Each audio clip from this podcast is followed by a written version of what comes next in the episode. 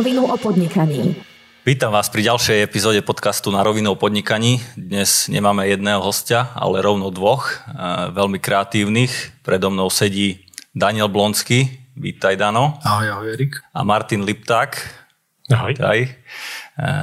Dnešná kreatívna téma je veľmi zaujímavá pre mňa z tohto dôvodu, že vy aj ako píšete na stránke, aj z našej skúsenosti, kde sme spolupracovali, hlásate, že je vám blízky funkcionalizmus a minimalizmus. Je to veľmi zaujímavé. Ja poviem len, že sa jedná o firemnú identitu alebo celkovo o grafiku a grafické štúdio, ktoré ste založili. Tak poďme rovno na to, že ako ste vôbec vy dvaja sa dali dokopy a ako ste začali podnikať a kde vznikla idea grafického štúdia? S Danielom som sa stretol vďaka nášmu spoločnému kamarátovi, s ktorým sme spolupracovali na, na niektorých projektoch. Julo doteraz hovorí, že ho stretol niekedy o polnoci, niekde zavolalo, že potrebujeme niekoho a Daniel došiel. Ale tedy už neodišiel. Takže to bolo, to bolo nejaký 96. 97. rok, kedy som sa s Danielom spoznal. Ukázalo sa, že Daniela zaujímajú veci, ktoré mňa v tej dobe internet, CD prezentácie, to znamená tie digitálne nastupujúce médiá, a tak e, nejak sa to zohralo, nejak to išlo, tá spolupráca bola na tom prvom projekte dobrá a už sme sa nerozdelili, už odtedy sa stal Daniel súčasťou také tej komunity, ktoré sme boli, ktoré sme robili spolu a neskôr to prerastlo do toho, že jak sme boli samostatní živnostníci chvíľu, robili sme spolu, tak sme si povedali, že to spojíme a spravíme SROčku spolu, to znamená firmu. Takže vzniklo Studio 001. Hej, Je tam nejaká symbolika za tým? 001 bola myslená ako digitálne dáta. Digitálne. Uh-huh. A vravíš, že rok 96, 97, kedy ste začali, to boli asi, asi úplne nejaké začiatky toho, tej digitálnej komunikácie a celkovo digitálnej identity. Jak si sa k tomu dostali, k takým akoby pokrokovým riešeniam v tej dobe, kedy ešte veľa ľudí nevedelo, čo je to počítač, možno internet. Bolo to úplne v začiatkoch a vy už ste rozmýšľali nad tým, ako robiť alebo ako posúvať tú grafiku do, do digitálu? Myslím, že to bolo tým zameraním. To znamená, že obidvaja sme vyrastli s Danielom na printových médiách, na tom klasickom grafickom dizajne.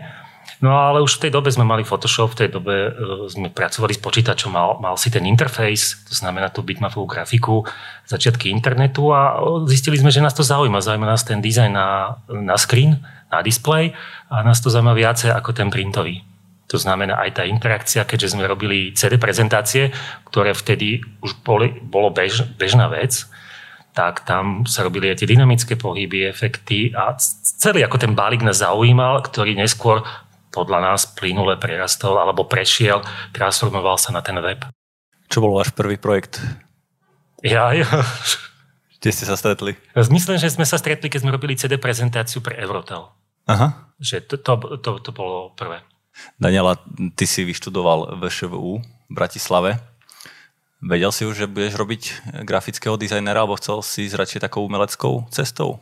No ja som ešte predtým, ako som e, bol na tej škole, na VŠVU, tak som študoval na strednej škole tiež graficky, vtedy sa to volalo propagačná grafika a o, už, od, už od začiatku, úplne na začiatku som chcel byť priemyselný dizajner, ale postupne postupne sa to vykryštalizovalo, takže že ma začalo viac zaujímať e, tá grafika a na začiatku to boli samozrejme len printy, ale v tých 90. rokoch už e, začal, začali tie počítače e, aj do tohto odboru veľmi silno zasahovať, takže, takže už, keď, už keď som prišiel na vysokú školu, tak už síce na 60 študentov sme mali dva počítače, ale už, už to tam bolo a už e, sa to len, e, len roztáčali obrátky v tomto smere. A už v tej dobe, keď si bol na škole, mali ste niečo také, že Photoshop, alebo v čom ste vtedy robili, alebo ako áno, ste sa učili? Tam začal som vlastne s Photoshopom Jednotka, jednotkou, nie, alebo 1.5? Jednotkou, áno. Potom prišla 1.5, ktorá zvládala trošku viac, už tam bol aj cmik. A neskôr dvojka, trojka, s vrstvami a postupne sa to takto... Alebo to bolo možno, že 1, 2, 2, 5, to už si nepamätám, ale viem, že na hardisku sa im nepovaloval Photoshop 1. A teraz je aký Photoshop, aká verzia? To už myslím, že ani, neviem, ak číslovku už to už dali na roky pre istotu. 2020? 2020. 2020. Alebo 2021, jak automobilky, že rok dopredu vždy. Dobre, a vy ste v podstate už ťaháte spolu 23 rokov, keď mi to dobre vychádza, alebo 23. No, rok je teraz. A doba je taká, že v dnešnej, e, dnešnej dobe chce byť veľa mladých ľudí, akoby freelancerov a tie povolania, ktoré sú také najviac sexy pre, pre freelancovanie, je buď e, marketing, možno nejaké programovanie a takisto aj grafici a grafický dizajn. Čo by ste odkázali týmto ľuďom, alebo na čo by všetko mali myslieť, aby vydržali aspoň 23 rokov tak ako vy, lebo veľakrát sa ľudia preto natchnú, chcú ísť freelancovať, ale po nejakej dobe to aj skončí. Takže čo je ten recept na úspech takto dlho ostať spolu? Ono to nie je jednoduchá otázka. Ja sa vrátim ešte na chvíľku k tej predošlej. Tam bolo dôležité, že jak sme začali dvaja a vytvorili sme tým, podľa mňa bolo veľmi dôležité také nejaké prirodzené rozdelenie. To znamená, že Daniel bol tá prirodzená autorita, čo sa týka dizajnu a mne nerobilo problémy a mám pocit niekedy, že mi to bolo aj trochu dané, boli práve tie organizačné veci a financie to okolo. To znamená, že bolo tam, bolo tam aj veľmi dobre to vzájomné spojenie, to prelnutie, ktoré um, umožňovalo v podstate rozvíjať, rozvíjať tú firmu a tú spoločnosť ďalej. Takže to bolo podľa mňa veľmi dôležité. No a čo sa týka tých mladých a vydržať 23 rokov. Myslím, že keď sme sa rozprávali pár rokov naspäť, stále to vo mne tak rezonuje s Danielom, že s kamarátov, ktorí vtedy začínali spolu s nami, nezostal nikto spolu. Mm-hmm. Že my sme, myslím, jediní, ktorí sme celú tú dobu tých 23 rokov zostali spolu. Čo je také zaujímavé, veľa ľudí má na to rôzny názor. Niektorí ľudia hovoria ako Zúza, vďaka Danielovi, že je taký, aký je. Ja si tiež myslím, že je dôležité, že sa stretli povahy. To je dôležité.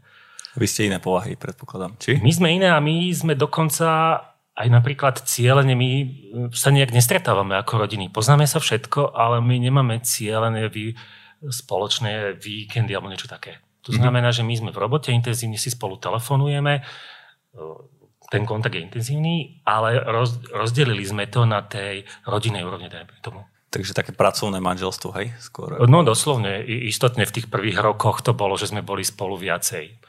Ale to je v podstate možno aj môj pohľad na to, ak by som mal teraz, a to, čo si sa teraz pýtal, je veľmi dobré z pohľadu, že moje deti, ktoré sú už 19 a 21, tak sa snažím ich im rozprávať, ako to bolo kedysi a dúfam, že to, čo im poviem, im môže nejakým spôsobom, ak nie nakopnúť, dať im možno nejaké impulzy, na čo si dávať pozor, alebo čo sa môže stať. Ehm, bolo to, že nás z začiatku to, čo sme robili, veľmi zaujímalo a išli sme do toho po hlave. To znamená, nebolo to o tom, že my ideme na 8 hodín do práce a cez víkend chceme mať pokoj a chceme ísť na dovolenku a podobne. To znamená, jednak tam bolo to vysoké pracovné napätie, kedy sa bežne robilo 10 hodín, kedy bolo bežné, že sa robili víkendy. Na druhej strane tam bola určitá tá striednosť toho, že nemali sme potrebu nejaké pozlatka, nekupovali sme si drahé veci, nič také.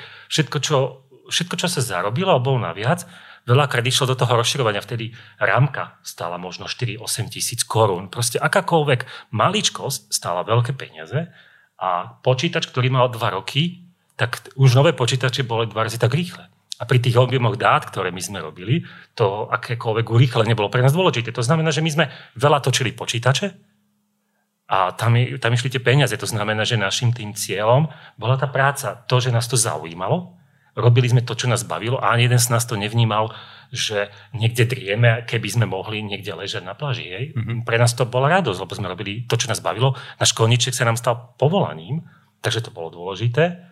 Dôležité bolo podľa mňa, že sme mali šťastie. Jak aj Daniel hovorí, vznikli sme a založili sme firmu v dobe, kedy bol ten 89. 90. rok, kedy sa, ako, kedy sa karty, dajme tomu, rozdávali na novo a my keď sme začali spolu 96, to nebolo až tak ďaleko od, od tej doby prelomovej. A Daniel hovorí, že v tej dobe by sme v Holandsku nespravili nové grafické štúdio. Alebo ak by sme ho robili, bolo by to ťažšie, lebo tam to bol už zavdený trh. Tu sa, to, tu sa to celé menilo, lámalo a to bola vec, ktorá nám pomohla. A druhá vec, alebo jedna z ďalších vecí bola, že sme, my sme jedni z prvých, pokiaľ ja si pamätám, boli, ktorí sme sa nehrali pri cenotvorbe na to, že ja robím logotyp a ja chcem za logotyp 10-20 tisíc korún a to nikoho nemusí zaujímať, či to robím za jednu hodinu, za víkend alebo mesiac. My sme od začiatku začali si sledovať čas, Lebo čas bol pre nás dôležitý. Jednak bol dôležitý preto, aby aj ľudia, ktorí s tomu spolupracovali, vedeli sme, ako majú dostať peniaze. Bolo pre nás dôležité, aby sme, aby sme vedeli si vypočítať neskôr pri následujúcich ponukách, koľko máme ľuďom povedať, že to stojí, koľko to bude trvať. To znamená, u, u nás veľmi skoro začal ten biznis pohľad a podľa mňa to bolo dobré. Podľa mňa to bola jedna z tých vecí, ktoré e, dajme tomu zjednodušene povedané, doteraz sme nikdy nemuseli riešiť, že nie sú peniaze.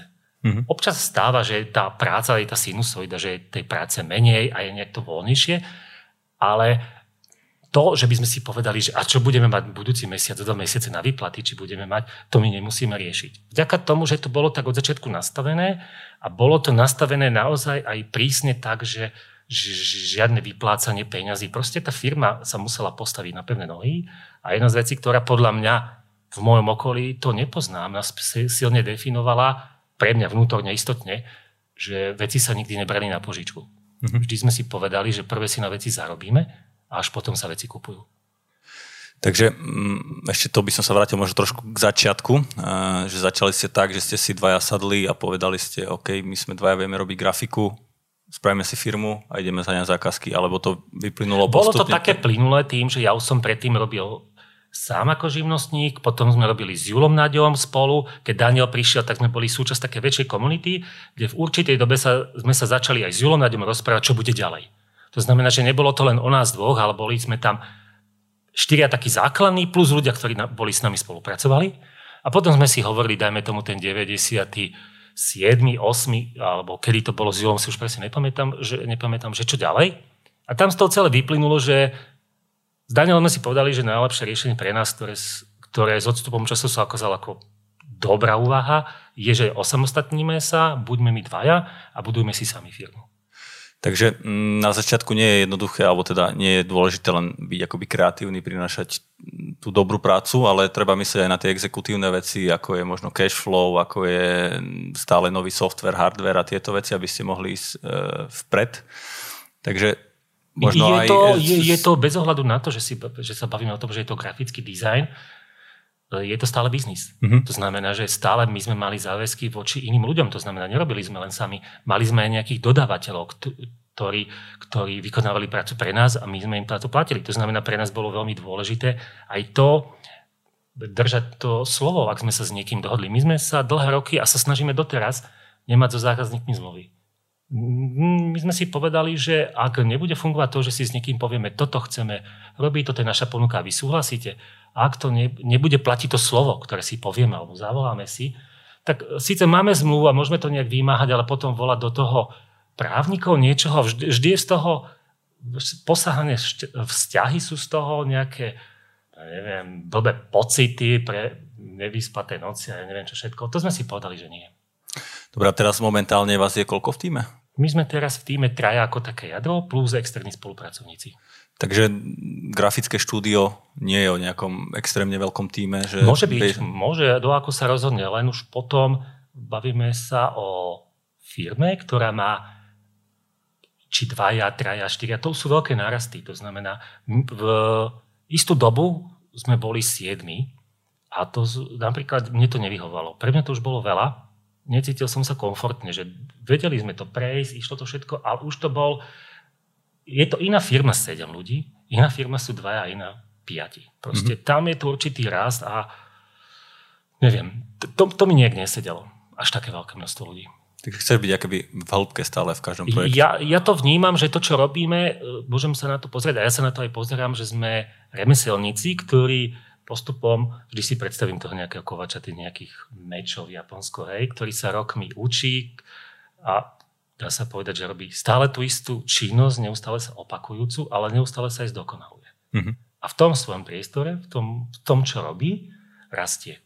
A mne, mne sa toto páči.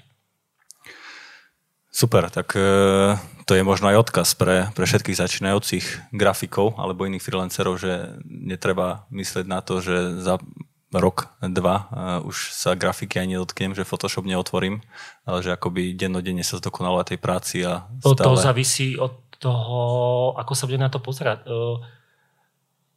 Bolo by čudné, ak by sa niekto nevyvíjal. To znamená, že ty môžeš začať firmu ako grafik a máš 21 rokov a v 25 rokoch si môžeš povedať, že ale ten dizajn ma nezaujíma, že vlastne prešli sme si toľko ľudí, mám okolo seba taký tím, ktorí sú dobrí, že mňa viac zaujíma tá exekutíva, to, že to začnem riadiť. Mm-hmm. Takže môže sa stať to, môže sa stať, že ten človek môže byť dobrý dobrý nejaký katalizátor na tie myšlienky, na tú celú firmu. To znamená, že ja som síce začal ako grafik, ale dostal som sa do pozície, ktorá mi vyhovuje, že ja radšej si s každým sadnem na, cez deň alebo raz do týždňa, prejdem si veci, ktoré robím, nejakom to offerflem, skúsim ho posunúť ďalej a to ma uspokojuje. To znamená, že ono sa to vyvíja. To, to ja vnímam, že je zaujímavé u nás s Danielom, že sme 23 rokov, lebo tak ako v manželstve, akokoľvek vzťahu sa tí ľudia vyvíjajú a menia sa a každý je ovplyvňovaný tým prostredím, v ktorom je, tak u nás sa to nejak zásadne nestalo a ja si myslím, že jedna z vecí je aj, že máme veľmi spoločné to pozadie rodiny.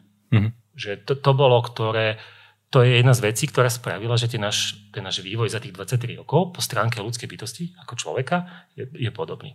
To znamená, že aj tí mladí, keď začnú, oni môžu začať z nejakej pozície, s, nejako, s niečím, čo majú vysnené, že chcú robiť, ale môžu, môže sa to otočiť. Ale ak sa bavíme ako dizajnerovi a bavíme sa o podnikaní, tak za mňa je to otázka skôr, ja veľmi vnímam, že sme od začiatku s Danielom dvaja a dvaja pre mňa znamená jednoduchšia, jednoduchšia prevádzka, jednoduchší spôsob života, lebo máš niekoho, koho sa môžeš oprieť. To znamená, vie, že keď ty teraz nemôžeš, je niekto, kto to zatiahne je to ako niekoho, koho, keď máš ako partnera a položíš mu otázku, tak ak sa spýtaš, ak sa niekomu ideš vyplakať a je to nezávislý človek, tak on ti môže niečo povedať, lebo a, dobre, vyžaloval sa, počuť. niečo mu poviem, hej, a toto by asi chcel počuť, tak mu to oblabolím. Ale keď to povieš ako partnerovi, tak si si istý, že ti nebude odpovedať niečo, čo chceš počuť a niečo, čo ho nezaťaží, ale tiež sa bude nad tým zamýšľať, aby ti odpovedal, lebo aká, akákoľvek jeho odpoveď vlastne ovplyvňuje jeho.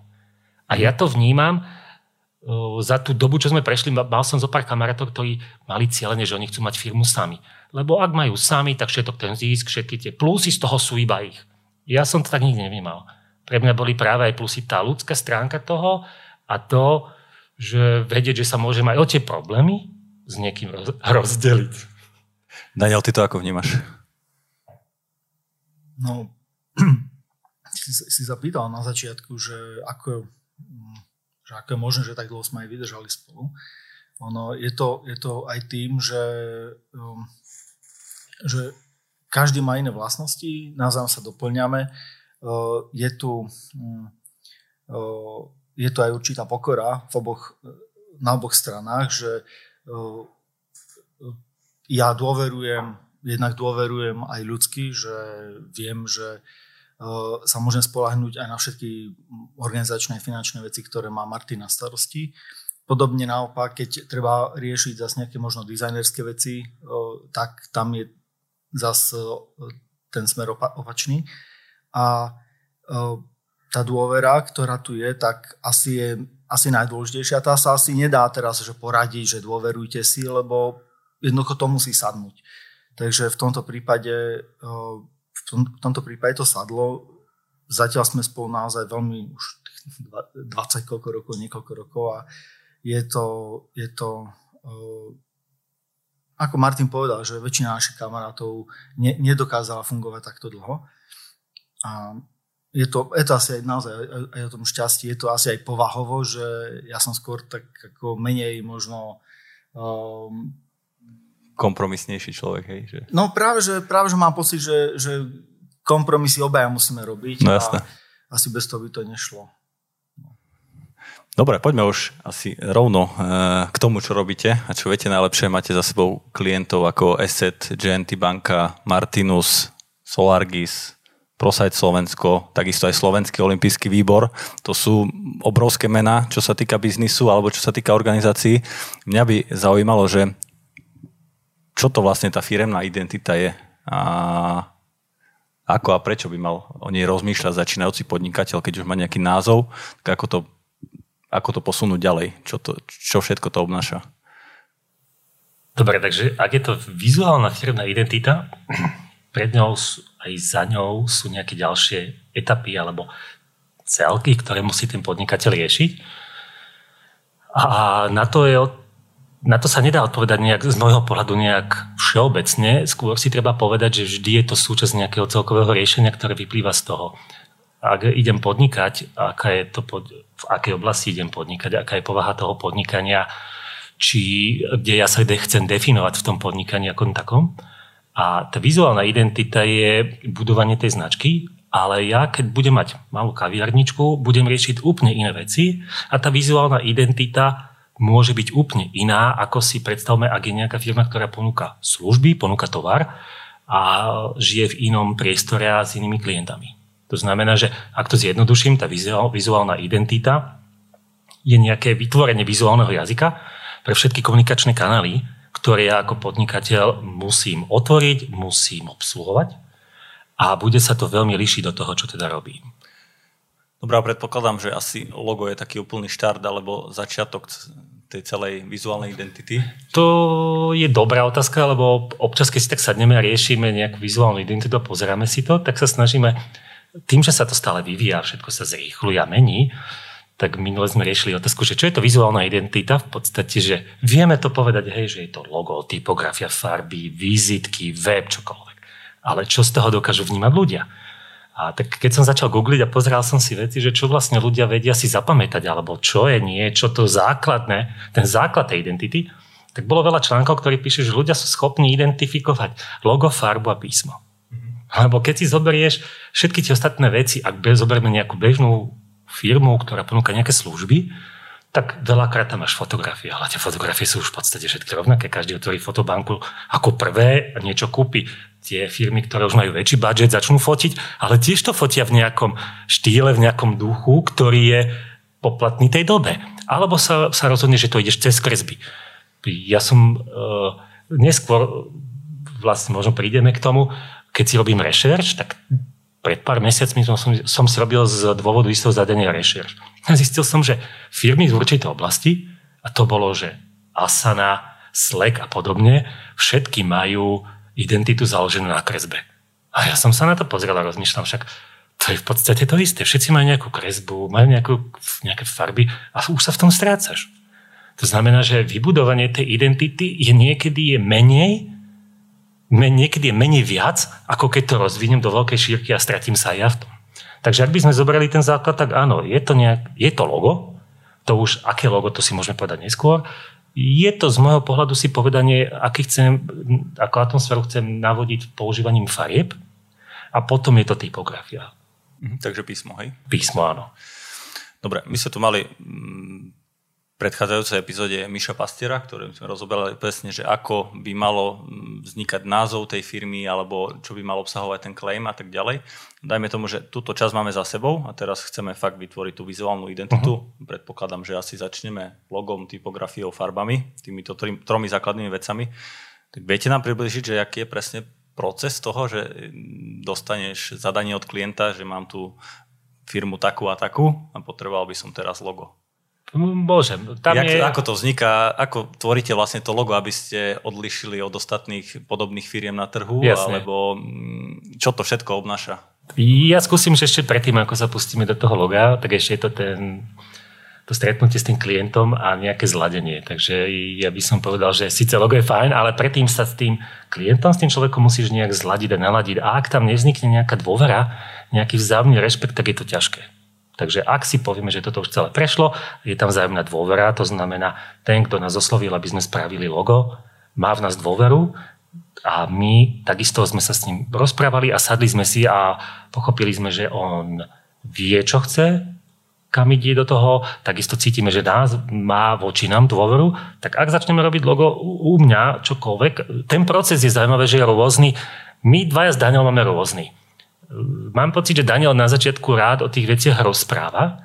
Ja som typ, ktorý to zadanie, ak dostanem na nejakom úvodnom stretnutí alebo mailom, e, v tohto pohľadu mám radšej mailové zadania, sa priznám, aj keď sa porozprávame s tým klientom, som rád, ak to potom klient spíše, lebo ak niečo, zač- niečo rozprávaš, je to iné, ak to začneš písať. Ak niečo napíšeš, už dávaš tomu väčšiu váhu, viac si premyslíš, čo napíšeš, lebo to je trvalé, hej? To už nezoberieš, keď je napísané. Ja potrebujem potom s tým zadaním, ktoré, ak mám spísané, niekoľko dní chodí. To znamená, nemám rád, ak mám zadanie, ktoré som dostal a musím okamžite na ňom robiť.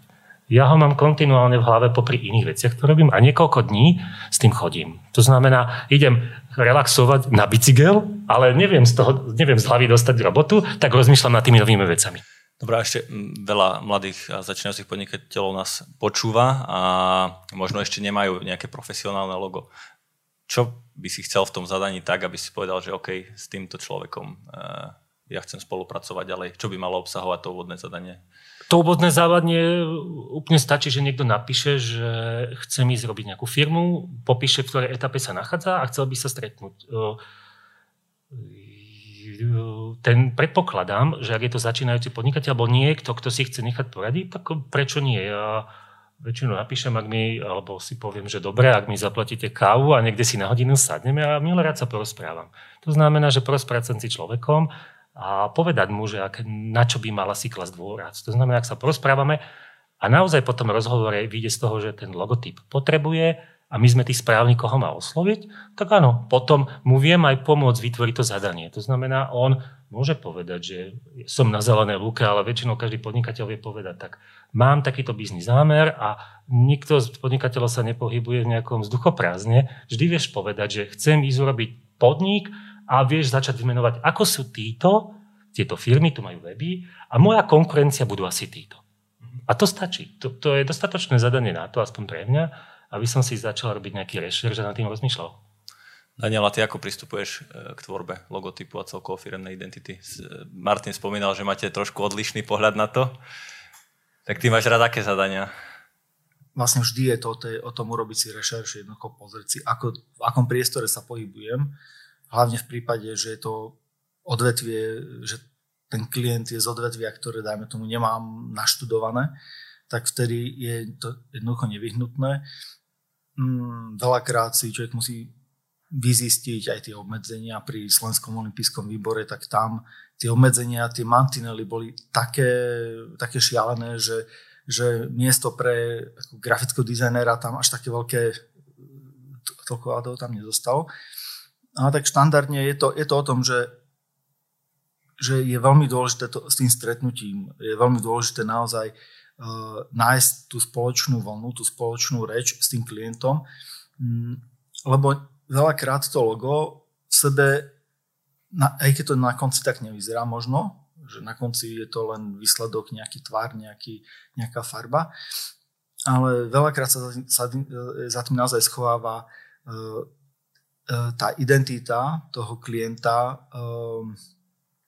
nie len tá vizuálna identita, lebo tá vlastne vzniká neskôr, ale tá, tá, to, čo je za tým. Že keď e, napríklad e, ten klient, keď on je v nejakej fáze, kedy chce dať napríklad svoju technologickú ako keby minulosť e, za hlavu a naopak chce, ako chce viac e, komunikovať e, tú ľudskú komunikáciu so svojimi zákazníkmi, tak je to, je to veľmi silné e, silná inšpirácia preto, aby sme napríklad v tom logotype neriešili nejaké technické e, finesy, ale aby sme skôr riešili to, ako, ako fungujú ľudské vzťahy. Čiže nie sú to hranaté obdĺžníky, nie je to, je to niečo, niečo plynulé, dynamické. Takže e, a na začiatku vždy treba sa treba pochopiť, jednak pochopiť to odvetvie a potom pochopiť aj to to špecifikum toho, že v čom sa ten klient odlišuje a snažiť sa tieto, tieto dva aspekty potom spojiť. No a potom už nasleduje tá klasická práca, že ceruska papier, skicovanie, kreslenie si, prípadne teda v počítači a, a hľadanie nejakých smerov, skúšanie aj, mm, aj, aj tá farebnosť, aby, som sa, aby sme sa trafili tam, kde to, kde to funguje najlepšie. A a testovanie. Jednoducho tá rešerš potom spätne pomáha, že si zasadím to logo medzi, in, e, medzi iné, iné teda medzi tú konkurenciu, aká existuje. Čo sa týka možno farby, to je také zaujímavé, že dajme tomu, máte zadanie pre nového klienta z nejakej oblasti, viete, že, že konkurencia A má červenú farbu, konkurencia B modrú, konkurencia C zelenú.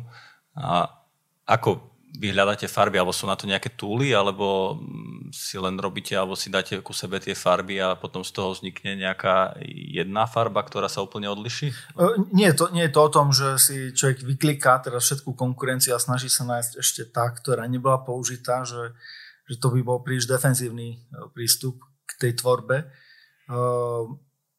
Pri tom všetkom je dôležitejšie, ako to ten klient cíti. Veľakrát samozrejme bankový sektor, nemôžem teraz E, sa pustiť a spraviť nejakú farbu, akože neviem, nejak, teraz nevymyslím jednoducho e, hnedú farbu alebo tak, jednoducho je tam, je tam už vžité e, už nejaké očakávanie, kedy tie farby aj vyjadrujú nejaké pocity. Občas sa stane, že keď aj navrhnem farbu fialovú, hej, tak veľakrát tá farba v mnohých nesie skôr negatívne pocity a preto mm-hmm. už len z toho titulu sa nemôže použiť. Ale podľa mňa vždy tá farba je o odvahe. Hej, že to máš ako, neviem prečo musím si spomenúť na červené šaty, hej, keď má žena, že tiež nie každá žena si kúpi červené šaty a proste to, ja si myslím, že aj o podnikaní je to, že môžeš sa riadiť nejakými štandardmi alebo nejakými odporúčaniami, čo ktorá farba reprezentuje, ale veľakrát do toho vstupuje aj to, ako to cítiš ty. Tá tvoja individualita. To znamená, že ak sa bavíme o tom, že niekto mladý začína v nejakom odvetvi, kde si to môže dovoliť a dajme tomu sú povolené všetky farby, tak to môže vyjadrovať jeho, ako to on cíti. Naozaj potom, keď ideš zase možno viac nejaký B2B segment začínaš, tak tam už si možno viac dáš pozor na tie farby a budeš voliť tú, ktorá, ktorá naozaj reprezentuje, ktorá má nejaké tie hodnoty za sebou, ktoré ty vnímaš podvedome, že sú. Takže ja by som to bral individuálne od tej oblasti, v ktorej, ktoré podnikáš a od toho, ako sa cítiš. Aké sú vaše obľúbené farby? Máte nejakú jednu? Že... Tak uh, farby. Niekedy je, niekedy je dobrá farba aj žiadna farba. Viď ProSite napríklad, kedy, kedy, kedy napríklad pri ProSite práve to bolo o tom, že, že, že ProSite pracuje uh, s rôznymi uh, ako keby bankami alebo rôznymi finančnými inštitúciami, vyberá z nich to najlepšie a snaží sa sprostredkovať tú informáciu. Takže ProSite v tomto smere je ten, čo je ako keby nezávislý na tých ostatných bankách, ostatných farbách, je tým zrkadlom. Mm-hmm. Takže z toho napríklad vzniklo, že tá farba v skutočnosti sa používala čierna, alebo, alebo, alebo kovová, dajme tomu, ktorá odráža to okolie a ktorá nasmeruje tú informáciu tak, ako, ako, aby bola užitočná potom pre, pre klientov. Takže a čo sa týka samozrejme, že nejaké preferovanej farby, no nemám, nemám farbu. Nie, nie je to o tom, že príde zadanie a že tak, tá fialová, tá sa mi tak páči, tak skúsim teraz pretlačiť tú fialovú farbu, aby konečne a zasniť. Fialová nie je obľúbená, i keď ja sa priznám, že sa to nejak mení s časom a ja mám rád farby, hej, že ktoré v dnešnej uniformnej dobe, keď si zoberieš, že každý máme mobilný telefón a vidíš aj podľa tej farby, kto si akú volí. Ale nemáš tam nejaký veľký výber, ale ja mám rád, závisí od toho, že je farby, že keď sa bavíme pri tom, ako je navrhuješ, tak ja som za odvážne veci. Takže dnešná doba gradientov a, a všelijakých prielivov farebných, tak e, to, to mi nevadí, páči, to mi nevadí, ale vadí mi, ak je to na úkor použiteľnosti a ja neviem, sú nejaké interfejsy na mobilných aplikáciách, kde nevidím tú typografiu, lebo biela sa dostala na žltú a kto to má prečítať. Dobre, a ešte mm, môžeme si trošku rozobrať písmo. Veľa ľudí skúša všelijaké, všelijaké pokusy s Arielom, rôznymi, rôznymi písmami. Mne sa najviac tri fonty, čo sa najviac páči, je Time News Roman, Helvetica a, Open Sans. Hej, že to sú také tri úplne základné, ktoré fungujú, ale chcel by som presne to rozobrať, že pri tom písme sa netreba pozerať na to len, ako to vyzerá v logu, ale možno aj nejaká použiteľnosť. Tak čo sú vaše odporúčania pri písme? Či radšej ísť nejakou takou konzervatívnejšou formou, nejaké písma, ktoré sú overené, alebo sa môže človek na tom odviazať? Tam by som rozlišil, či ak rozprávame o písme, ktoré sa použije v logu, to je jedna vec. A druhá vec je firemné písmo, ktoré sa používa na bežný text, ktorý sa číta. Uh-huh. A zase by som to bral od toho zamerania. Iné, iné písmo budeš používať v logu pre kaviareň a iné pre nejakú B2B segment, nejakú firmu, dajme tomu programátori, keď sú. Takže tam ti to dáva nejaké mantinely, čo sa dá, čo sa nedá použiť. A asi tak Tam možno aj k tomu som mieril, že, že ak mám nejaké, ty vravíš, že to firemné písmo, mm-hmm. ktoré je odlišné od loga, tak aj bolo dobre použiteľné na weby, napríklad ak je to jazyková mutácia, že ten web je v slovenčine, v angličtine, tak niekedy mekčenie zvyknú odchádzať a, a takéto. Tak či je nejaké písmo, ktoré ty by si odporučil, čo je, čo je možno voľné a ktoré sa dá použiť? Robota? V tomto je asi naj, najvhodnejšie vychádzať možno z tej databázy Google fontov. Oni majú zo pár písem, ktoré sú univerzálne pre celý svet. Závisí od klienta, lebo máme jedného klienta, ktorý vyslovene v zadaní bolo to, že oni, potrebu, oni komunikujú v Japonsku, v Číne, e, aj, aj v Izraeli, jednoducho úplne vo všetkých týchto krajinách.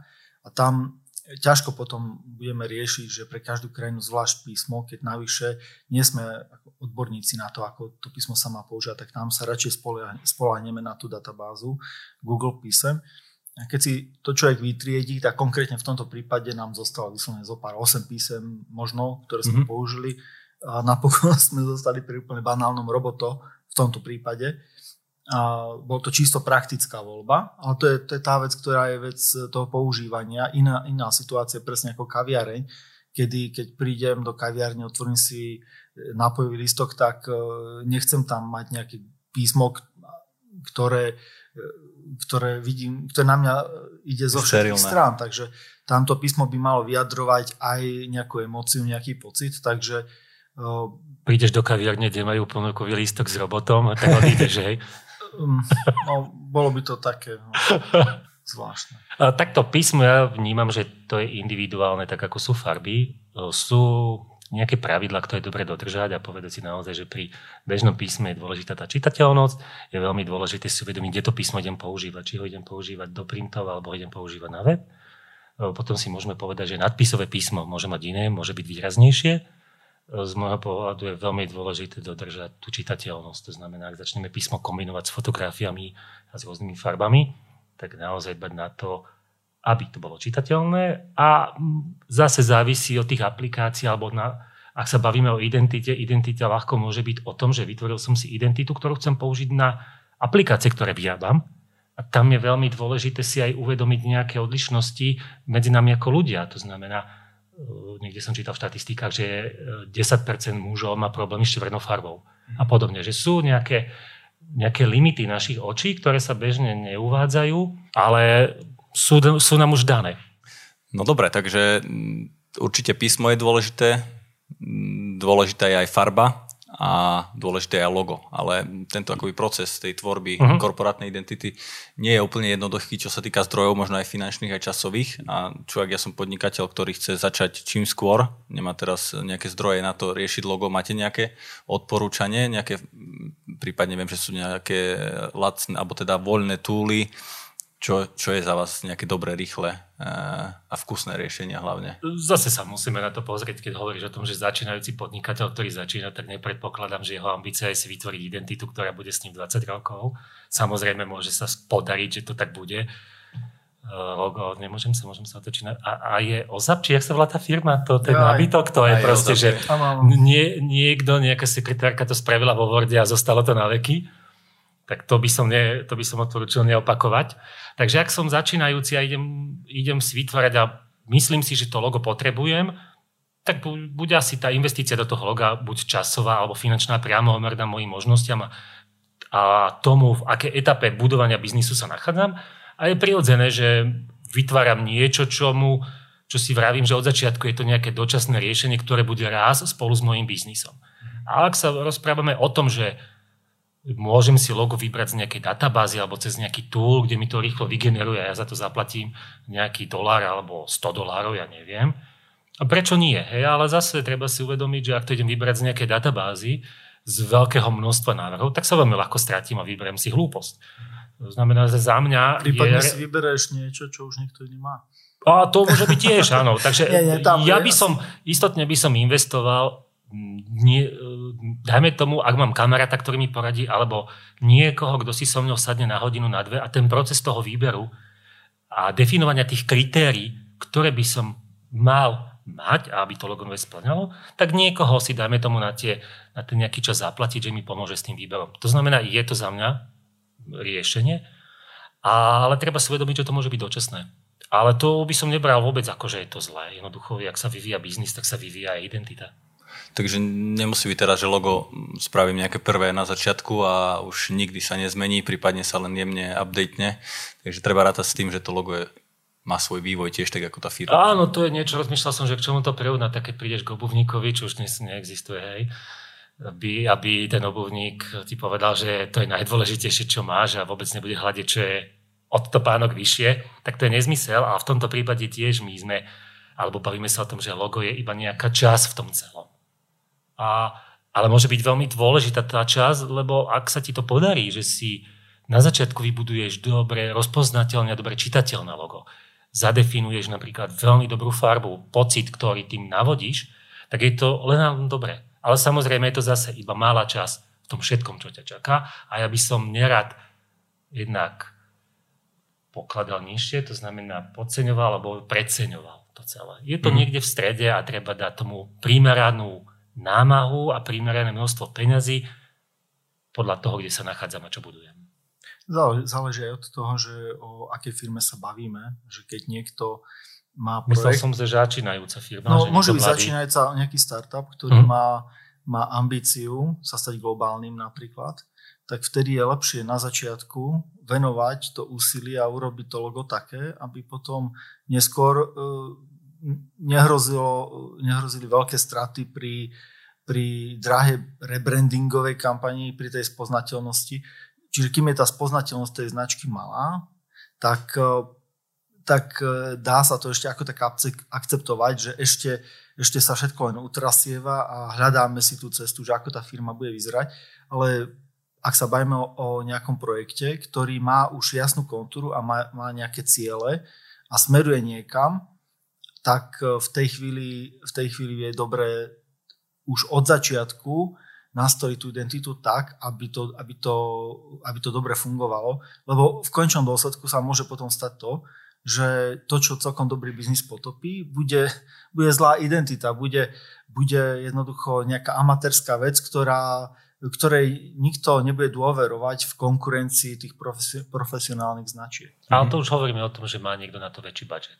No samozrejme, neba, nebavíme sa o tom, že niekto má, že každý druhý mesiac skúša nejakú novú firmu a hľada nejaké veci. Vtedy asi naozaj dobre mať buď nejaký systém, ako, ako pracujem s tou identitou a viac možno, viac možno e, sa sústrediť na tú komunikáciu, na ten internet a podobne. A v prípade, že jedno z tých desiatich vystrelí, že je to dobré, tak vtedy už nečakať dlho a jednoducho investovať čas do toho a, a peniaze do toho, aby vznikla identita, ktorá bude potom, e, ktorá nebude tú firmu brzdiť, ale ktorá ju jednoducho potiahne a dá tam, kde patrí. A čo to môže stať taká identita?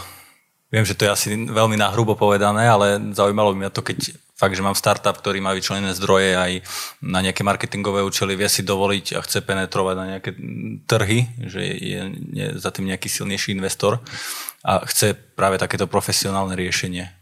Koľko to môže stať akoby od do odhadovo? Je tam aj to, to neviem. ale... A do tam nie je. Tak podajme, že od. Od, dobre, ja neviem, ja by som povedal, že dáme tomu od 2000 eur vyššie. Mm-hmm. Takže nie je Ale to... zase veľmi závisí od toho rozsahu, aký veľký tým musí kvôli tomu vzniknúť a podobne. Ale myslím si, že sa bavíme o tisícoch, minimálne tisícov. Počúvate podcast na rovinu o podnikaní. Mojimi dnešnými hostiami sú Martin Liptak a Daniel Blonsky zo studia 001. Bavíme sa o firemnej identite a celkovo o grafike a už o chvíľu budete môcť počuť, čo všetko má obsahovať design manuál alebo ako vzniká rebranding a kde títo chalani čerpajú kreativitu.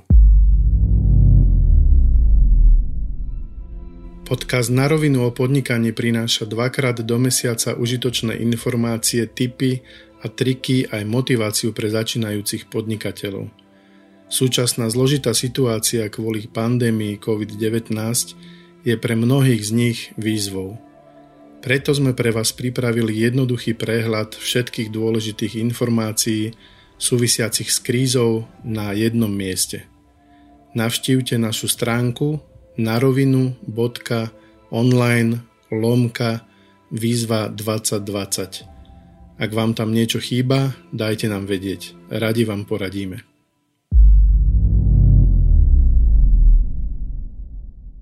Počúvate 36. epizódu podcastu na rovinu o podnikaní.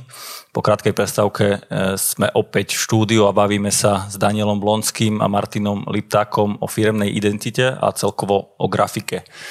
Mm, ja by som rovno nadviazal na, na vec, pri ktorej sme skončili a to je logo. Každé logo by malo byť možno umiestnené v nejakom design manuáli alebo malo by byť jasne zobrazené, ako sa má s ním pracovať. Mňa zaujíma, že čo všetko by mal taký design manuál obsahovať a na čo vlastne je dobrý? Design manuál, nemyslím si, že by mal nejakú pevnú štruktúru, alebo má. Závisí od toho rozsahu, aká, v akom sa tá vizuálna identita riešila. Takže väčšinou to býva logo, farby, typografia ako písmo a potom to závisí od tých ďalších aplikácií. Štandardne to býva aj pri malých zadaniach, ktoré máme, že sú to vizitky, hlavičkový papier.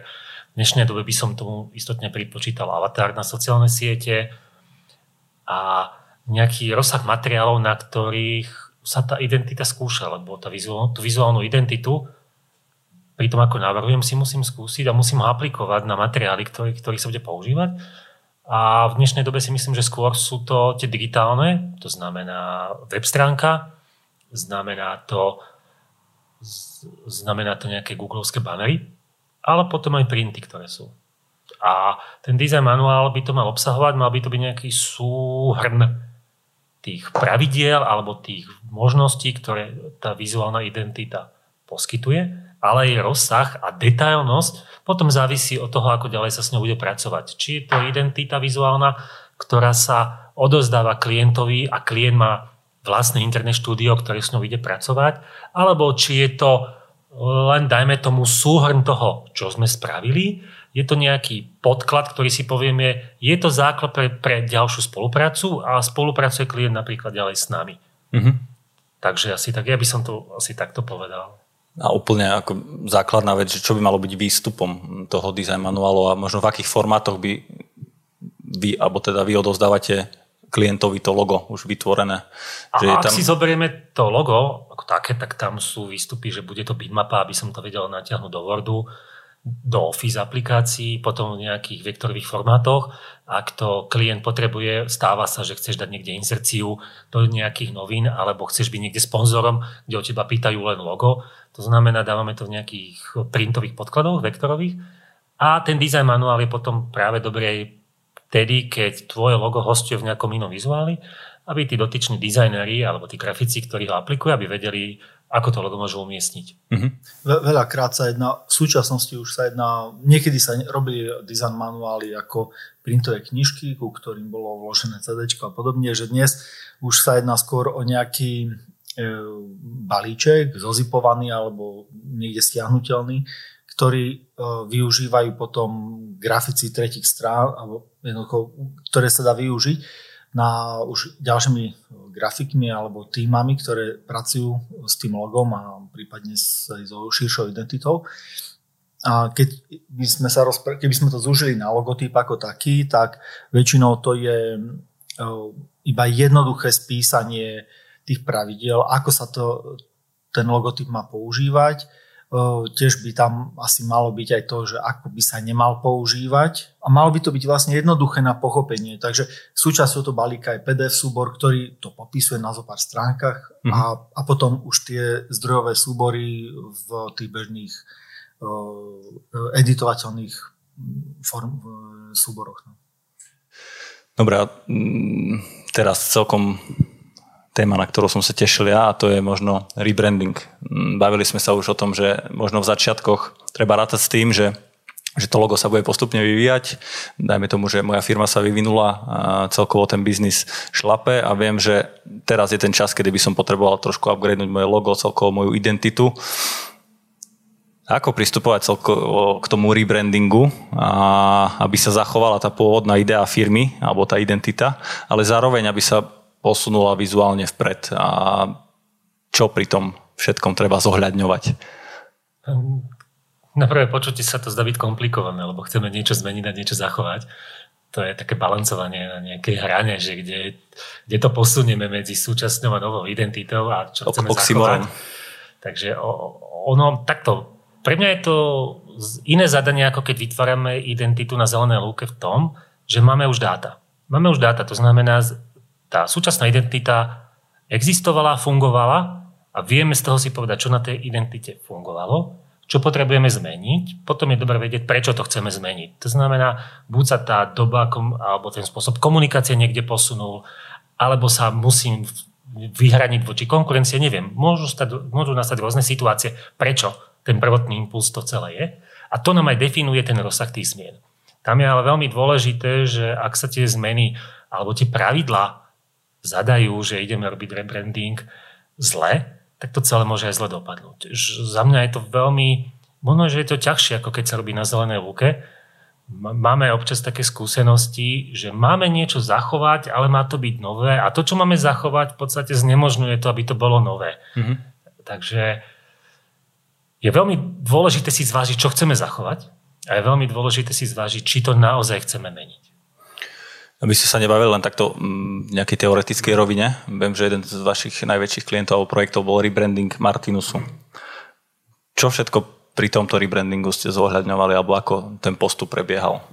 No, ono, ono zmyslom tej aktualizácie, ktorá už existovala, bolo, bolo viac menej zjednotenie tých nesúrodých prístupov. Na začiatku sme dostali nejakú množinu veci, ktoré sa používajú v tej chvíli. Mm-hmm. Tak uh, tam v tej chvíli ani nešlo priamo nejaký naozajstný rebranding v zmysle, že teraz budeme vyzerať inak. Išlo o to, aby, aby sme dali do rúk ich internému štúdiu, ktoré sa stará o, o fungovanie a propagovanie kníh a podobne, aby sme im dali taký nástroj, na základe ktorého budú, budú vedieť uh, robiť uh, konštantne uh, taký, také výstupy, ktoré, ktoré budú sedieť, ktoré, ktoré nebudú raz také, raz iné, ktoré dať im návod na to, ako riešiť situácie, ako riešiť plagáty, plagáty či už na novú knihu alebo na besedu o niečom, na nejaké akcie, akým spôsobom v tých predajniach komunikovať e, a propagovať niektoré knihy. A takže tam ani nebola, nebolo to, nebola tá úloha uh, vytvoriť vyslovene niečo, čo nahradí to staré, ale uh, dať, urobiť poriadok v tom, v prvom rade, uh, zjednotiť, uh, zjednotiť tú komunikáciu pod nejaký, pod nejaký nový uh, jazyk vizuálny, kedy sme, kedy sme vymysleli takú ideu poskladaných kníh, na ktoré sa človek pozerá z boku a, a ktoré ktoré sa potom komunikujú teraz vlastne všade. Čo sa týka napríklad toho samotného logotypu, tak tam nedošlo k veľkým zmenám. Tam e, vzhľadom na to, že Martinus bolo vlastne jedno z najpopulárnejších internetových knihkupectiev a oni, oni prešli do, do formy kamenných predajní, tak e, v tom pôvodnom logotype tak e, mali napísané, že martinus.sk, tak jednoducho z nejakých už jasných dôvodov to .sk už nedával ten zmysel. Takže tam sme prikročili k zmene nie len teda toho názvu v tom logotype, ale už aj sa zjednodušil, zjednodušili tvary tých písem. A, no to je asi v skratke, že čo mm-hmm. sa mhm. na tom robilo. A, ale tam je dobre podľa mňa na tomto prípade vidieť to, že to zadanie bolo s tým, že už sme nerobili na zelenej lúke, už boli tie, jak to ja volám, dáta, to znamená, bola nejaká skúsenosť, boli materiály, s ktorými sa pracuje, e, veľmi ľahko alebo exaktne sa dala popísať tá požiadavka, čo treba. To znamená, potrebujeme zjednotiť túto hrbu materiálov, aby sa dalo s tým pracovať. Pracovať s tým bude, budú naši interní grafici. Našou úlohou to bolo teda všetko dať dokopy a vymyslieť spôsob, ako to zjednotiť, aby tie rôznorodé materiály stále mali tú istú identitu mm-hmm. a tá, v tomto prípade bolo dôležité, že ten grafický prvok, čo Daniel spomína, čo sú tie, ak naukladám knihy, knihy na seba a pozriem sa z boku na to, že vidím chrbáty, tento grafický symbol sa dá aplikovať do akejkoľvek, dá, dá sa aplikovať na akékoľvek materiály. Je samonosný, ľahko rozpoznateľný a nebráni k tomu, aby to okolie bolo rôznorodé. Nie, nie je taký agresívny, aby prebil tú samotnú značku. Mm-hmm. Takže je to skôr takým doplnením toho vizuálu. Ta, takže to, to celé, keď sa o tom bavíme, e, naozaj v tomto prípade to bolo dobre popísané, ale viem si predstaviť, že to môže byť aj voľnejšie pri rebrandingu, tá zmena môže ísť ďalej. Mm-hmm. Ale... Myslím, že Martinus má práve tú červenú farbu, tvoju obľúbenú, ženský šiat, alebo takú áno, bordovú. Áno. Vy ste tam aj menili nejak tú farbu, alebo ste dali Myslím, nejaký odtieň? Alebo ostalo to? Um, Martin už, pre, už predtým mal červenú farbu ako hlavnú. My sme akurát zjednotili dva odtiene, čer, dve odtiene červenej farby, ktoré sa používajú v tomto, v tomto kontexte a, a to, je, to je tá naša robota. Mm-hmm. Ale môžem povedať, nechcem menovať, hej, že sme robili aj iný. Pre dlhoročného klienta sme menili identitu, upravovali a tam to bolo ťažké. Tam bolo ťažké, lebo bolo definované, že aké veci sa musia zachovať a tam to nebolo jednoduché. Mm-hmm. Výsledkom toho bolo, že sme definovali, ako sme definovali množinu nových grafických prvkov s tým, že sme zachovali čas starých a museli sme hľadať, na ktorých typoch materiálov budeme používať staré a na ktoré nové. Mm-hmm. Z môjho pohľadu to nebolo optimálne z toho dôvodu, že klient sa nechcel vzdať myšlienky, ideí, ktorú používal už predtým, i keď z nášho pohľadu, aby sme spravili nejaký svieži a súčasný trendy, vizuálny štýl, to bolo skôr na obťaž a pre nás to bolo také lavírovanie, neviem, veľmi ťažké. Dobre, keď si tak e, sa vrátite retrospektívne do toho roku 97 a porovnáte si teraz versus rok 2020, že ako sa zmenil pohľad celkovo na dizajn a na grafiku, aký je možno rozdiel vo vašej práci, keď ste logo vytvárali predtým a keď logo vytvárate teraz? Ja to rozvediem, ak môžem. Ja Môžem priznať, Jasne, že si mi môžem. otázky poslal, poslal si nám otázky skôr a ja som si tu písal veci. Ak by niekto začínal v súčasnej dobe a chce si robiť grafické štúdio, čo to obnáša, tak tam je pre mňa zaujímavé to porovnanie 97. rok a súčasnosť, kedy e, v tých rokoch si si išiel kúpiť počítač, tedy to bol Macintosh ešte, Power Macintosh, tak on stal, dajme tomu, v súčasnosti 4000 eur. Ale to je dôležité si povedať, že v súčasnosti na súčasnú menu, ak je 4000 eur štvornásobok bežného platu, tak vtedy nebol bežný plat tisíc eur. Hej, mnoho menší, to znamená, mohol to byť 8 násobok bežného platu. To znamená len počítač. Potom bol monitor, skener. Všetky tieto pomôcky alebo hardware, ktorý si si musel kúpiť spolu so softverom, bola, bolo veľké množstvo peňazí a veľa ľudí si rozmyslelo, že či idú robiť grafické štúdio, v dnešnej dobe si to môžeš povedať, že dobre, rodičia mi dajú dve tisícky a si schopný z toho spraviť si grafické štúdio. To znamená, že tá možnosť povedať si, idem robiť grafiku a budem mať grafické štúdio je jednoduchšie. Mm-hmm. Takže to je ten rozdiel. Rozdiel je aj v tom, že vtedy ten internet sa nejak rozbieha. Mali sme víte, internet, jak sa to volá, cez linku, ten vytačaný alebo aký internet. No a v dnešnej dobe optických to je strašný rozdiel. Hej? A vtedy zohnať nejaké podklady, nejaké materiály, vyžadovalo naozaj cieľenú prácu a hľadáte zdroje. V dnešnej dobe to vygooglíš a všetko máš. Na mhm. druhej strane v dnešnej dobe sa v tých informáciách hneď stratíš, lebo je toho neskutočne veľa a ľahko zablúdiš. Takže ja by som to porovnal, myslím si, že základy, ak sa bavíme o podnikaní, sú rovnaké. Nemyslím si, že v dnešnej dobe je to ľahšie, horšie, je to iné, ale stále je to podnikanie, stále je to o tej odvahe, stále je to o, tej, o tom šťastí, stále je to o tom podľa mňa vedieť, čo idem robiť, zohnúť chrbát a robiť. Proste to celé. Takže to zostalo rovnaké. A iné, možno, že už je tá spoločnosť už nejak zavedená, ak my sme to vnímali, že my v 97. sme to mohli spraviť jednoduchšie, lebo tých grafických štúdií tu nebolo toľko zavedených, tak v dnešnej dobe sú tu už zavedené grafické štúdia. Takže z tohto pohľadu je to možno ťažšie, že je väčšia konkurencia, ale bavíme sa tu o podnikaní a chce to tu odvahu ísť do toho. Takže čo ja viem, je to asi to isté. Je to ja, by som, ja by som možno doplnil len to, že skrátke, že to, čo Martin hovoril, tak v súčasnosti je to viac demokratizované, je väčšia šanca alebo väčšie, e, väčšia príležitosť e, e, začať podnikať v tomto smere. Na druhej strane toto zdemokratizovanie spôsobil, že je aj oveľa väčšia konkurencia a je oveľa väč- viac ľudí, ktorí vedia ponúknuť túto službu. Tam potom už závisí od tej kvality, že, že, um, že či dokáže to, či dokáže ten človek uh, urobiť dostatočne kvalitné výstupy.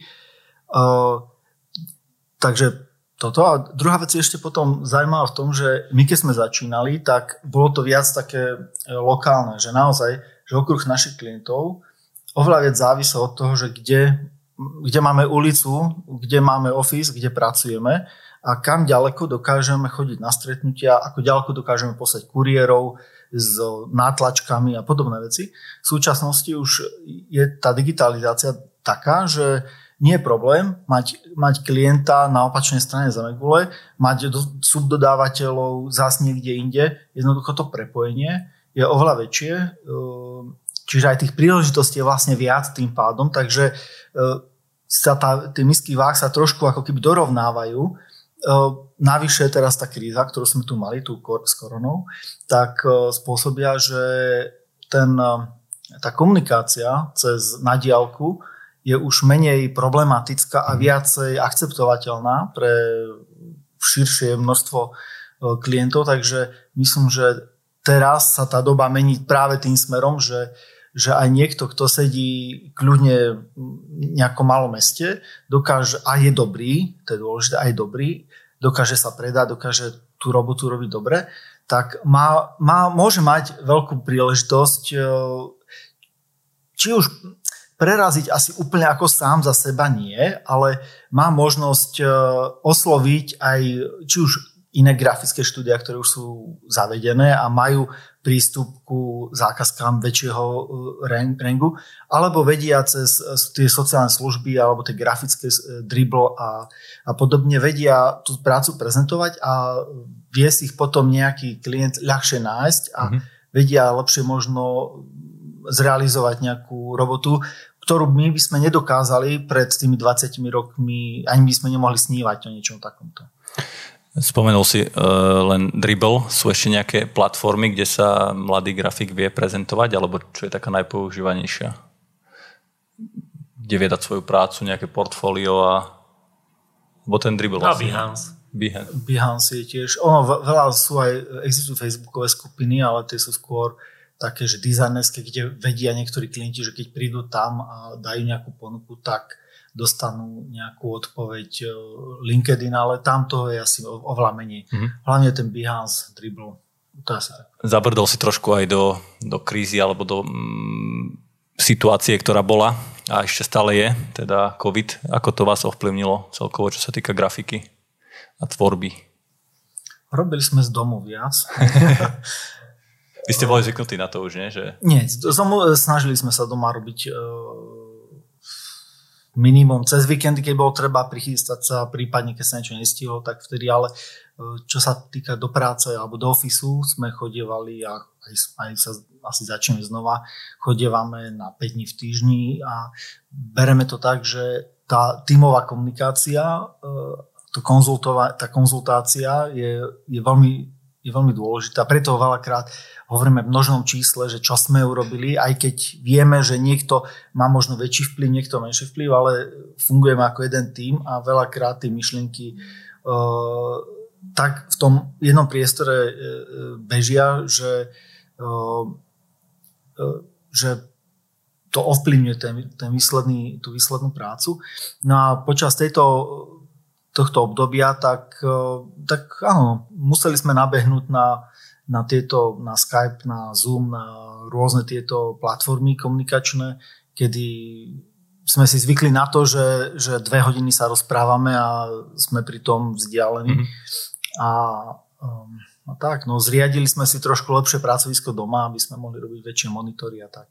Um, ale z tohto pohľadu, z toho z toho technického, tak uh, síce sa zmenilo niečo, ale uh, ten, ten základ prekvapivo zostal nezmenený, že stále to, stále to tým, stále sa veľa rozprávame, stále veľa komunikujeme, len už to nebolo týmto fyzickým spôsobom. Ja, ja keď môžem k tomu, ja, ja, ja, uh, my sme dlhodobo sa snažili vyhybať, že spolupracovníkov, veľa ľudí nás oslovujú, že chcú spolupracovať externe. My sme dlho proti tomu bojovali a odmietali sme to z dôvodu, že ak ten človek nesedí s nami, nie je s nami, tak ak sme to raz za čas aj skúsili, tak sa nám stalo, že sme si nejako formou cez nejaký Skype dali zadanie, porozprávali sme sa mailom a ten dotyčný nám poslal po týždni nejaké návrhy, výstupy, ktoré na 99% vždy išli do koša. To znamená, my sme k tomu pristúpili, že my chceme mať office, chceme byť spolu, chceme sa tam stretávať. Je, jednak to bola dobrá vec toho, že sme tam spolu, vieme sa o tom porozprávať, vieš identifikovať, ak to zoberiem z pohľadu nejakej kontroly a vidíš, že niekto sa celý deň trápi s nejakou hlúposťou a zabrda do maličkosti miesto toho, aby riešil celok, tak si ho vedel usmerniť, vedel si povedať, nie, netráp sa teraz 8 hodín týmto, to, čo zahodíme do koša, rob niečo. Z môjho pohľadu to bol nejaký tlak alebo nejaké vnímanie efektivity aj práce. Hej, že ak sa nejaký tvorivý proces nedá po, naplánovať, ale vieš si povedať, že vytvorenie niečoho trvá pár dní. Keď realizuješ, tam už sa dá povedať, že existujú nejaké kroky, ktoré máš robiť. A keď vidíš niekoho, že E, pol dňa, ráno ho vidíš, jak začne o 10 a o dvoch prídeš z obeda a robí to isté a vidíš, že sa niekde zamotal, tak ho sekneš a povieš to nie. Na diálku sa to nedalo. Teraz toto celé, čo prišlo, bolo o tom, my sme sa aj u nás tomu vyhýbali z toho dôvodu, že každý z nás chcel oddeliť e, domácnosť svoju, svoju rodinu od práce. Hej? Takže Daniel má menšie deti, Bráňo, milé rád utiekli hej, do roboty si oddychnúť a potom sa večer vrátili. U mňa to trochu iné. Teraz, ak sme začali a nabehli sme na toto celé, pre mňa bolo zaujímavé to, že naozaj boli pravidelné skypové, zoomové, tímové, aké platformy sme používali. Každý používal inú, to bolo zaujímavé. Všetko toto háveť som si musel nainštalovať do počítača. Každý klient. Každý, a začali sme sa stretávať, začali sme sa rozprávať. A bolo zaujímavé pre mňa sledovať tie diskusie, kedy sme sa spojili aj s klientami a bolo tam niekedy 5-6 ľudí. A všimol si si, že nikto si nezapol kameru, a všetci majú vypnuté mikrofóny. To ti tie softy umožňujú, že vidíš, všetci majú mikrofóny. Všetci a ty, zapojení, si, hej. ty si ako šašo hodinu rozprával a videl si, že všetci majú vypnuté mikrofóny a ty si v podstate nevedel, čo robia. Veľa z nich možno tam raňajkovalo, možno tam ani nebolo. Ty si to ne... Mne tam chýbala Chýba tá spätná väzba. Mm-hmm.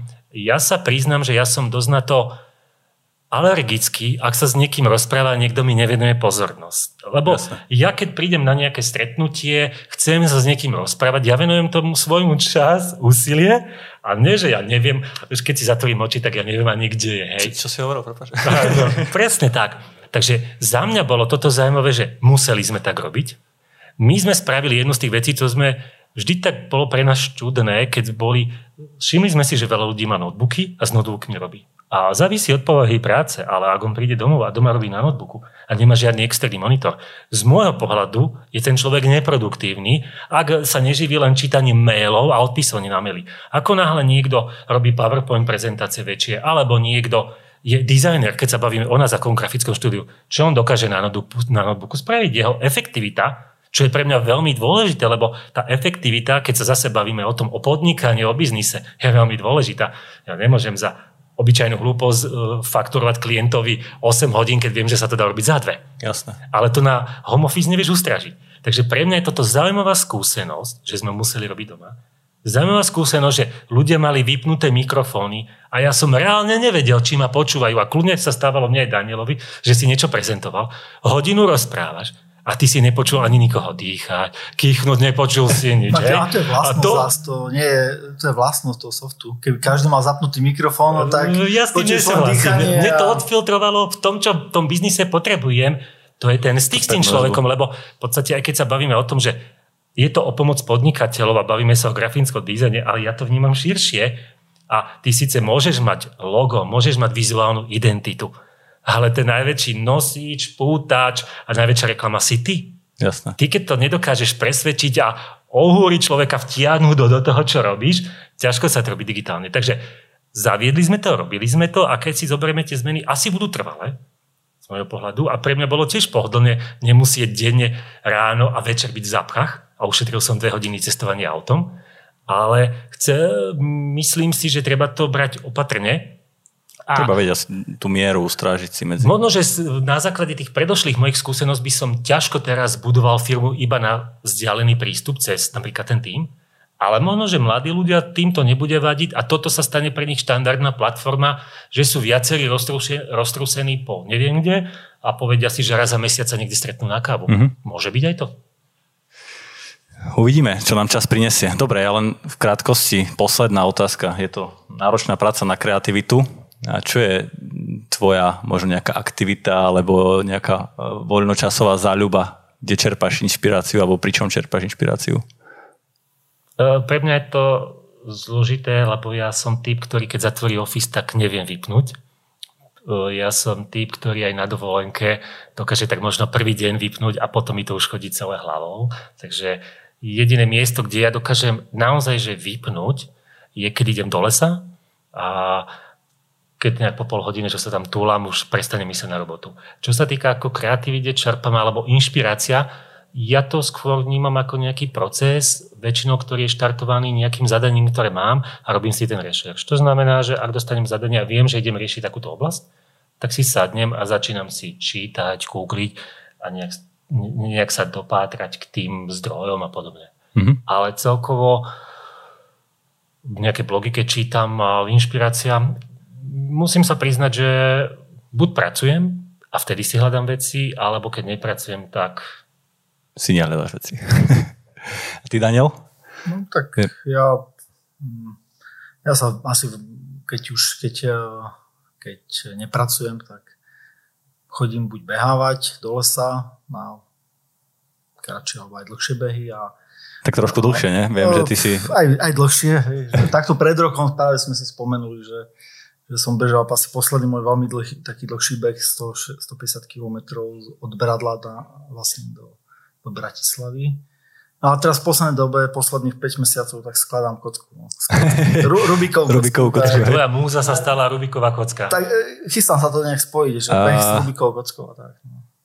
Za, za aký čas si postavil najrychlejšie Rubikovú kocku? No, Či nemerá si to na čas? E, na čas, jasné. No. Zatiaľ mám 29 sekúnd. 20. A so zavretými očami? No to, to neskôr dojde. Ale musíš, musíš sa spýtať, akú kocku, hej? Či tú štandardnú trojradovú? Alebo jedna krát jedna. Alebo tie 11x11x11, čo máš? Tam, tam hodinu 20, to je dlho. No dobre, tak ja vám veľmi pekne ďakujem, že ste sa s nami podelili o tieto hodnotné myšlienky. Dneska našimi hostiami bol Martin Lipták a Daniel Blonsky zo studia 001. Ďakujem chalani. Ďakujem. Aj my ďakujeme za pozvanie. Ak sa vám tento podcast páčil a chcete o ňom dať vedieť svojim priateľom, neváhajte zdieľať alebo neváhajte navštíviť stránku www.narovinu.online. Počujeme sa presne o dva týždne. Do počutia. Do počutia. Ahojte. Počúvali ste na rovinu o podnikaní dvojtýždenný podcast spoločnosti ProSite Slovensko. Podcast na rovinu o podnikaní nájdete vo vašich mobilných podcastových aplikáciách alebo na streamovacej službe Spotify, ale aj na webe www.narovinu.online. Dnešná epizóda vznikla s podporou ProSite Academy, vzdelávacej platformy spoločnosti ProSite Slovensko. Strich a produkciu zabezpečila spoločnosť Button Media. Do počutia o dva týždne.